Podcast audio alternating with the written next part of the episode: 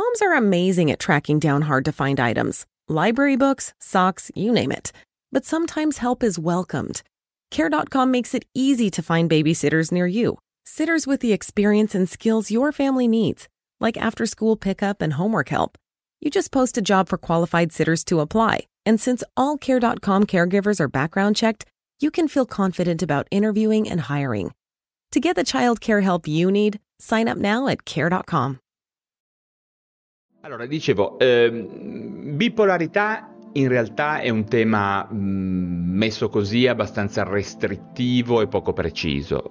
In generale, io quando parlo di, eh, di questo genere di disturbi affettivi parlo di oscillazioni dell'umore, oscillazioni patologiche dell'umore che possono essere anche alle volte di tipo subclinico, ricon- cioè subclinico significa non riconoscibili quando uno apre un libro di psichiatria e vede no, questo schema della bipolarità, questi sinusoidi che vanno su, depressione, mania, depressione, mania, ecco, queste sono, um, mettiamo un attimo una visione più, uh, ok, maglietta di Star Wars, vabbè, sapete, sono in casa, poi con voi ormai inizio a avere confidenza, quindi non mi sono neanche messo una maglietta più seria, ma credo che, insomma, spero di esservi simpatico così.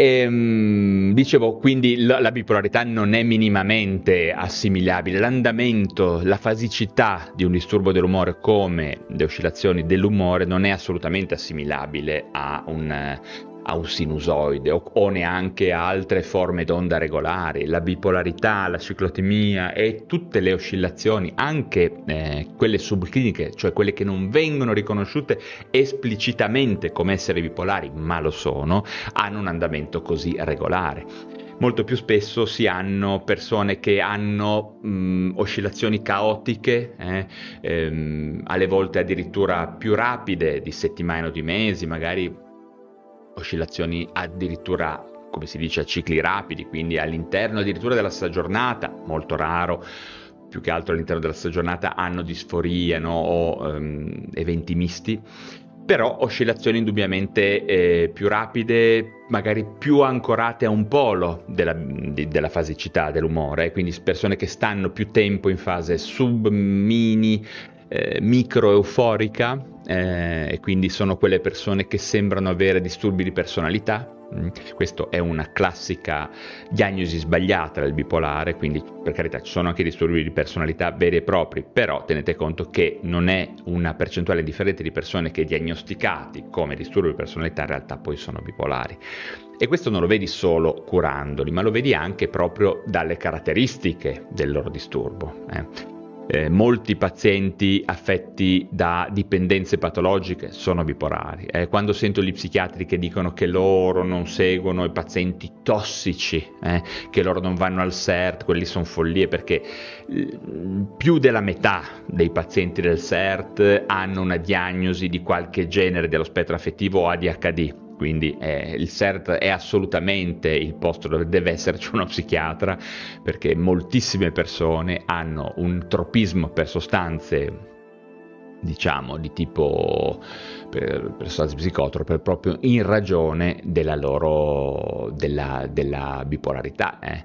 ricordiamoci che il disturbo bipolare come minimo riguarda il 4% della popolazione eh, come minimo questo è qualcosa che eh, deve, farci, deve, farci, pensare su quante persone non vengono diagnosticate. Eh? Il, il, nostro collega che sembra eh, appunto narcisista, molti narcisisti sono bipolari, quindi persone che hanno questo hanno fate, lunghe fasi della vita inchiodate a stati misti diventano gli stronzi, a fase sub o microforiche diventano narcisisti, alcuni diventano borderline, altri diventano disturbi depressivi di personalità, fobie sociali. Un tipico esempio sono quelle persone che hanno ad esempio ansia o panico che non passa o addirittura peggiora con gli antidepressivi. No? Ci sono tante situazioni in cui la bipolarità si può manifestare con modalità atipiche quando in realtà ormai sappiamo che la maggior parte delle volte la, la, bipolarità si manifesta proprio con manifestazioni atipiche. Quindi il bipolare, che lo riconoscerebbe anche mia zia, e ce ne sono davvero pochi, sono, non sono i più frequenti. Eh? La maggior parte hanno esordi atipici, l'esordio più, diciamo, più classico è quello depressivo, eh? più di due terzi emerge con una depressione, depressione che poi non guarisce, depressioni molto agitate, depressioni molto irrequiete, ansiose, tese, alle volte col panico la maggior parte delle volte sono persone invece che vengono diagnosticate per disturbi di personalità, dipendenze, narcisismo, eccetera, eccetera, eccetera. Persone che fanno incredibili lunghe psicoterapie, eh, perdono anni, tempo, denaro, quando in realtà, insomma, se uno avesse voglia di, eh, o spero, se uno avesse anche le competenze per guardarli con la giusta prospettiva, dal giusto angolo e per il giusto tempo, allora ecco lì che le cose cambiano. Ecco, il tempo è un elemento estremamente importante sia nella diagnosi che nella terapia del disturbo bipolare, perché mm, il tempo è un elemento preziosissimo per fare diagnosi.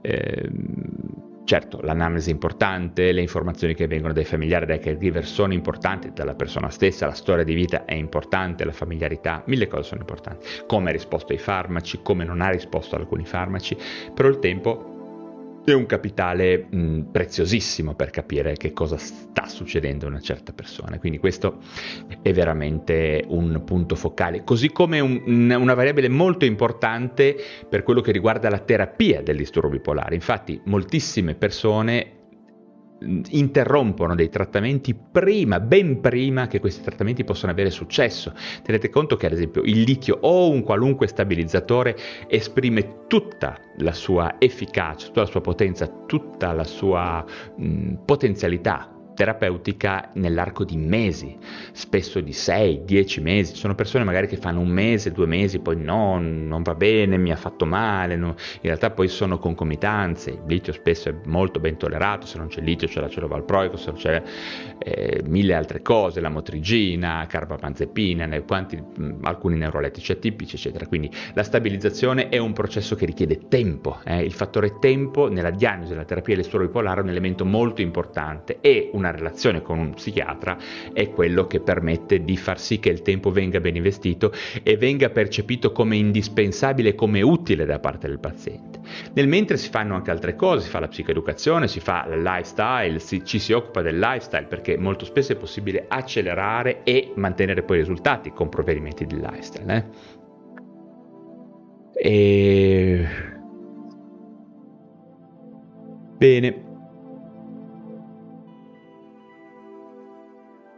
Eh, no, guarda Emily, ho sempre, allora Emily ci dice, io vorrei sapere come si fa, allora scusami eh. Mm, mm. Allora, un tempo avevo capito come si faceva a mettere i messaggi in, eh, in, in sovraimpressione. E mi dice: Ho sempre pensato che almeno se fossi bipolare, intanto sarei disinibita e allegra. Non è esattamente così, Emily. Mi sento, mi sento un po'.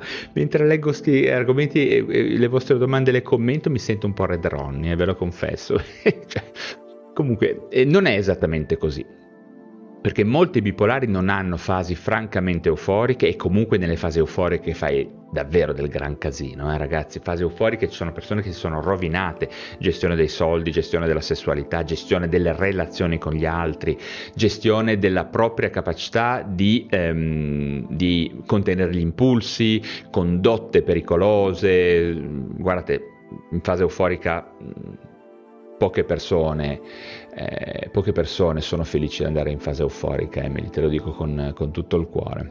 Eh. E, ehm, mm, Emily, tra gli psichiatri, come tutti i medici, molto vecchioni, interesse, ripetitività e nessuna voglia e capacità di approfondire.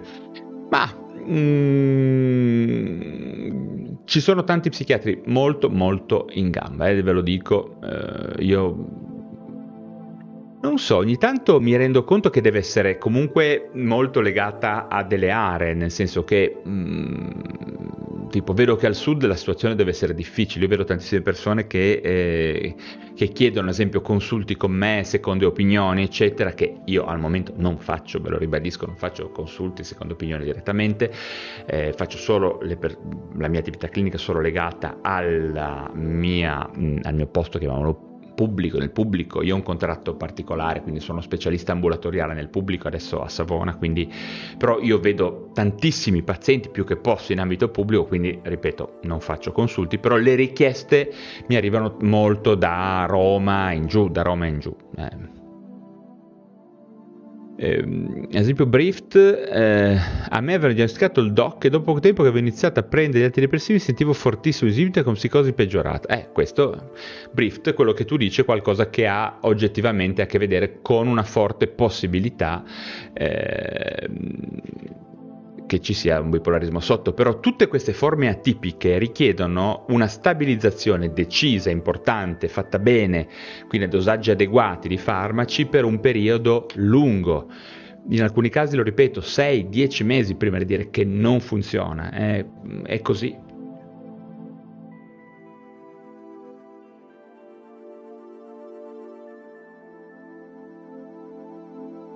La psicosi Scusate, ma ho veramente settissima. La psicosi è un altro esempio tipico in cui ehm, se uno va a vedere bene, approfondire bene, una certa percentuale di psicosi in realtà poi ha a che vedere con il disturbo bipolare, con la schizoaffettività che poi è la stessa cosa alla fine, eh, perché ricordatevi che da qualche anno si sta già iniziando a parlare di eh, patologia unica, di psicosi unica, di fluttuazioni, eh, di significato, di dimensioni in corrispondenza alla fine di un'unica grande psicopatologia, chiamiamola psicotica affettiva. Eh. Però in ogni caso, eh, ripeto, mol- nel mio, nella mia attività clinica uno dei miei lavori classici è quello di ridiagnosticare psicotici in, in, in contesto invece di disturbi affettivi. Eh, in, sia facendo appunto un approfondimento diagnostico intervistando familiari, parenti, amici, la persona, la storia clinica, come ha risposto ai farmaci, come non ha risposto ai farmaci, lo ripeto, e poi ovviamente provando anche ex adiuvanti, posso vedere cosa succede e sostenendo la persona, invitandola non solo a prendere il farmaco, ma anche a riconoscere tutte le dimensioni della bipolarità, quindi eh, la gestione dello stress, come si dorme di notte, la, la, questione dell'impulsività, la gestione delle proprie risorse. Una persona inizia ad avere consapevolezza quando impara a riconoscersi, allora sì che riesce a vedere anche tutte le manifestazioni, chiamiamole micro-euforiche, quelle che in realtà non si vedono, che sembra il carattere, che sembra l'attitudine, la predisposizione, mani bucate, impulsivo, tossico, tutte queste cose qua, poi alla fine uno riesce veramente, una volta che ha capito bene il quadro quadro clinico del disturbo bipolare ci vuole tempo, perché bisogna farlo su qualcosa di molto concreto, eh? Su come è fatta una persona, eh, a quel punto lì poi una persona è salva perché inizia a capire quali sono i, i campanelli d'allarme, a capire quali sono le cose che migliorano durante la stabilizzazione. Ecco, ricordiamoci che il trattamento della la terapia delle oscillazioni dell'umore, eh, bipolarità, schizoaffettività, ciclotimia, eh, chiamatele un po' come volete, tutto lo spettro del, delle oscillazioni timiche, incluse quelle subcliniche, cioè quelle che non vengono riconosciute facilmente o direttamente, ha a che vedere con la stabilizzazione, quindi con l'utilizzo di stabilizzatori dell'umore.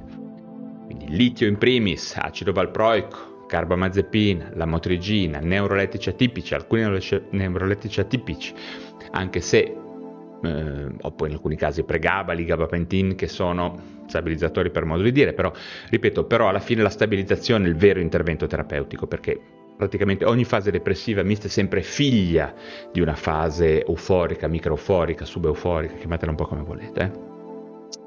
E poi nel mantenimento c'è tutta la questione sempre della psicoeducazione, quindi nel comprendere bene la propria patologia, i campanelli di allarme iniziali dello scompenso per chiedere aiuto precocemente il prima possibile e poi tutta la questione del lifestyle, quindi di come facciamo attività fisica, come mangiamo, come dormiamo, come gestiamo le sostanze d'abuso e come gestiamo le nostre sorgenti di stress.